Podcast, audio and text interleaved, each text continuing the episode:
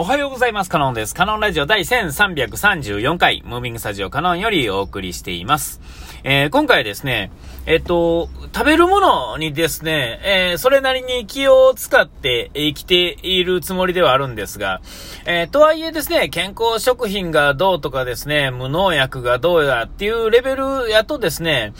えっと、ちょっと僕にはですね、その、こう、サステナブルでないっていうんですかね。えっと、単発ではね、あの、例えば、構想、ドリンクとかでもそうですし、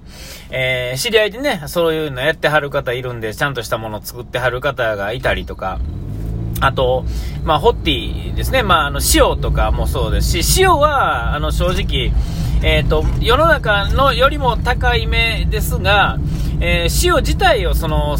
なですか、使う量っていうのが少ないおかげで、えー、ちょっとこう、質のいい、塩は変えてるわけですよ。あれはサステナブル。高いけどサステナブルって感じですね。えーえー、その、当然その辺に売ってるね、あの、えー、塩化ナトリウムは安いんですよ。えー、でもまあ、あのそんなものは使わなくていい状態。それぐらいにはまあ、食ってあの、お金はあると。え、まあ、あの、えー、そうですね、あの、あれ、1キロ、あれ、2キロ入りかな ?2 キロ入りの袋かな？なんかで買うんですけど、えー、塩っていうのはほんまにあの、料理で欠かせないものですが、1回使う量がね、小さじ1杯とかね、えー、そんなレベルのものですね。どっちかというと、料理に使うというよりは、なていうんですか、湯がく時に使うとかですね、えっ、ー、と、なんかこう、洗うっていうか、まあ、板ずりですね、あの、きゅうりのね、ああいうのとかに使ってる量の方が、まあ、圧倒的に多いよ、ように思います。ね、それ以外の、まあ、料理にもちょこっと入れますが、ほんまに、えっ、ー、と、一つまみ程度。ですよね。どれに使っても。ほんならまあ2キロもあったらですね、まあ正直1回買ったら半年ぐらい持つわけですよ。えー、こんな感じでこう、毎日料理に使ってたとしてもまあそれぐらいは持つから、まあ全然問題ないですよね。ね。えー、例えば1万円する塩やったとしても、えー、確かにまあ1万円は高すぎるか。まあでもですね、それぐらいにしても割り算にしたらですね、えー、まあ全然なんですよね。えー、ただまあそれ以外のまあ健康以外のもの、ホッティのところでも、その、塩以外のものっていうのはやっぱり高くつくわけですよね。えー、なんか、味噌なり、えー、なんや、こう、いろんなものを作ってはるんですが、これはもうすごくいいですよ、とかいうの、いいんでしょうけどね、えー、ちょっとそれを継続的に買い続けるってことは僕にはできないので、えー、それはちょっと、買ってないと。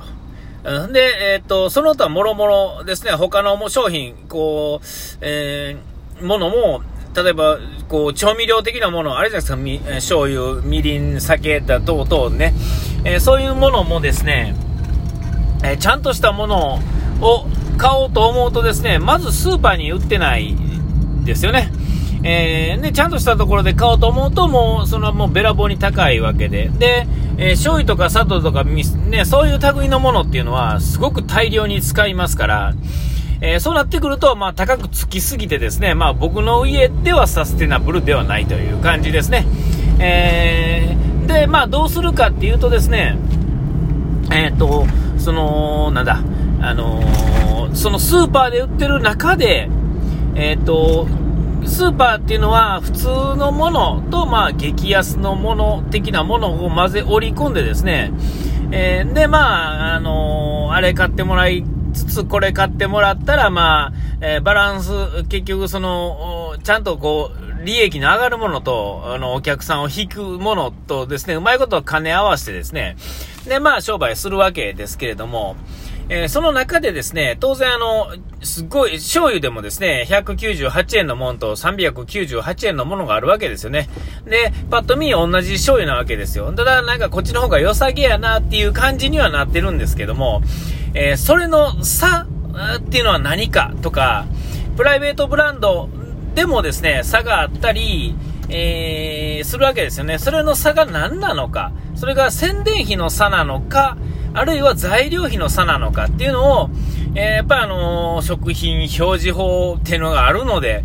えー、そこでまあ、できうる限りの情報を仕入れてですね、それが、あの、なんていうんですか、ジェネリックなのか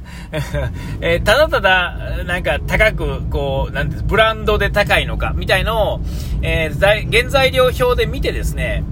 えー、なんかね、そういう感じでやるわけですよ。えー、醤油とかやとですね、本来はあの、大豆と、えー、塩かな？あなんかそんなんで作ると思うんですが、そこになんかこう、いろんなものが入ってきたりすると、えー、安くなっていくわけですよね。えー、材料費、原材料費がですね、よくわからない名前になったり、えー、材料の種類が増えてきたりすると、まあ値段が安くなっていくっていう、まあそういう作りになってるので、えっと、その中でですね、えー、よりこう、まあ、買えるものでですね、まあ、普通に買えるもの。で、あの、ちゃんとしたものっぽいのを選ぶっていうとなってくると、じゃあ、あれのこれか、みたいな、これのあれか、みたいな。で、まあ、ありがちなのは、まあ、プライベートブランドの一番良さげなやつが、えっ、と、普通の、醤油屋さんで売ってるですね、まあ、キッコーマンだとか、ああいうところで売ってるやつの、えっ、と、こう、なんていうんですか、一部、あの、普通のやつやったり、えー、それか、まあ、その、上、上の等級っぽいやつの、えー、まあ言うたらジェネリック的なものをやったりするわけですよ。で、そ、っていうことはその分はいわゆるその宣伝広告費みたいなものになってるわけですよね。カップラーメンとかよくあの分かりやすいところでね、えー、っと、カップヌードル自体は230円だかなんだか今はね、すると思うんですが、それの、えー、サステナブルバージョンがですね、あの、まあ、その、セブンイレブンなり、えー、ファミマの、まあ、PB ブランドのやつになるんですが、え中身は大体一緒じゃないですか。えー、んで値段が安いってことはその宣伝広告費ってことになってくるわけですよね。えー、日清が直接売ってるやつはやっぱりその宣伝 CM やってますもんね。えー、あの分のお金をあのパッケージで払ってくださいよっていうことにな、まあなってるわけですよね。で、それに、やっぱりあの CM 効果のおかげで、やっぱり、おーってなことになるわけですよ。でも味は変わらんのですけど、えー、っと、感覚的にこう、変え、もう意識がですね、やっぱり、日清よね、みたいな感じなんですけど、裏見たら同じとこ作ってるみたいなね、えー、やったりするわけですよね。えー、なん、なんでもそうですよ。えー、パンとかでもね、えー、いろいろあります。まあ、絵が細かい話だね。でですね、えー、その中でですね、えー、まあ、そういう、まあ、買えるものの中で、悪いものじゃないものを選んでるっていうんですかね。例えば、うちやと、オートミールとかですね、その辺でスーパーで買ったらですね、綺麗なパッケージのものがまあまあの値段で売ってると思うんですけども、えー、業務スーパー行ったらですね、すごい簡易パッケージのものがですね、えー、まあだいたい 500g でオートミール、ー120円とかで売ってるんですよね。えー、これってその辺で買ったら200円とか300円するようなものをやったりするんですけども、えー、まあ業務スーパーとか行って、まあ要は結局ですね、どこで買うとか、どこのブランドかっていうよりも、どんなもので作られてるかっていう方が、まあ重要でして、えー、でまあその中でまあ、あの、オートミールやったら、まあ、業務スーパーやったりするんかな、とかですね。えー、あと、まあ、安物屋さんには結構あるんですよね。輸入物のやつとか。えー、まあ、あの、業務スーパーと、まあ、神戸物産いうところがですね、並行輸入的なものをやっててですね、パッケージだけ自分ところで作ってですね、えー、中身ガサッと買って、えー、で、まあ、入れ替えてる感じですよね。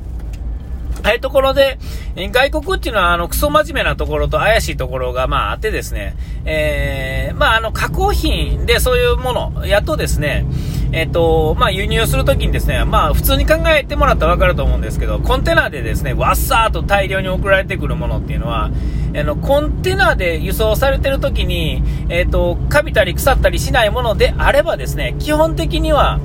あのいらん農薬がかかったりすることはないので、えー、多少なんかね、遠いとこから来るやつでも問題ないと思うんですよ。で、逆にまあ、生鮮食品的な、も生鮮食品ちゃうな、なんか、例えばうちの会社の取引先のね、行くところで海のそばなんで、えっ、ー、と、横でですね、かぼちゃのやつをね、輸入してくるやつや扱ってるんですけど、あれ見たらですね、ちょっと外国から来るかぼちゃを買おうなんていうのは1ミリも思わなくなると思うんですよね。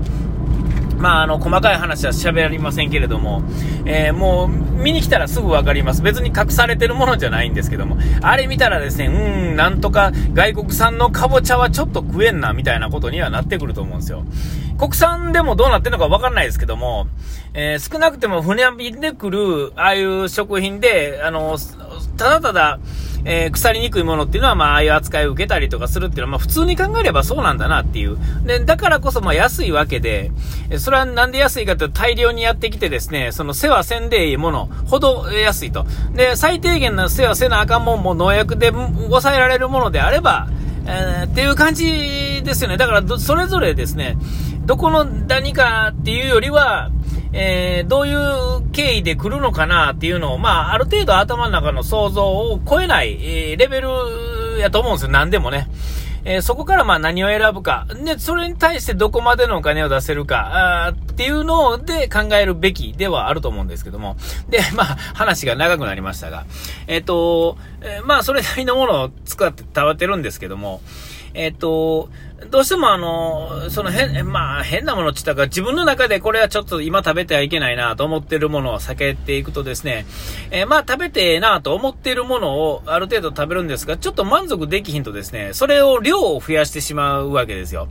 えー、で、まあ、一杯でいいものを2杯にしてみたりとかですね、食べ終わって、うーんって言ったけど、うん、なんかちょっと小腹すいたな、でもあれやし、変なもの食べたくないし、自分の中でまあ今食べちゃいけないものはちょっと食べないようにしたいなと思うと、もう一杯その、それを食べたりとかするわけですよね。ええー、ほんだらですね、お腹いっぱいになるんですよ。さらにね。えー、ほんで、えっ、ー、と、結局ね、えっ、と、いいものもですね、食べ過ぎたら毒になるわけで、で、結局僕はその、なんていうんですか、食べする、食べ過ぎることによってですね、えー、何の効果も得られなくなっているというか、それやったらまあ普通のもんも、その辺のものも食べとけよ、みたいなところがね、それで満足できるんであればね、えー、っていうこうジレンマにですね、陥りつつですね、いや、でも俺はいいものを食べてるんだ、みたいなね、あのー、え、そういうこう、なんていうんですか、変な自信があってですね、えー、なんかこう、う心の中がですね、右に行ったり左に行ったりしてるわけですよ。えー、っと、ちょっとね、あのー、食べる量もね、ちゃんと考えてですね、せっかくちゃんと選んでるわけですから、という話でした。お時間来ました。ここなのではカロンでした。うがいてやれ。忘れずに。ピース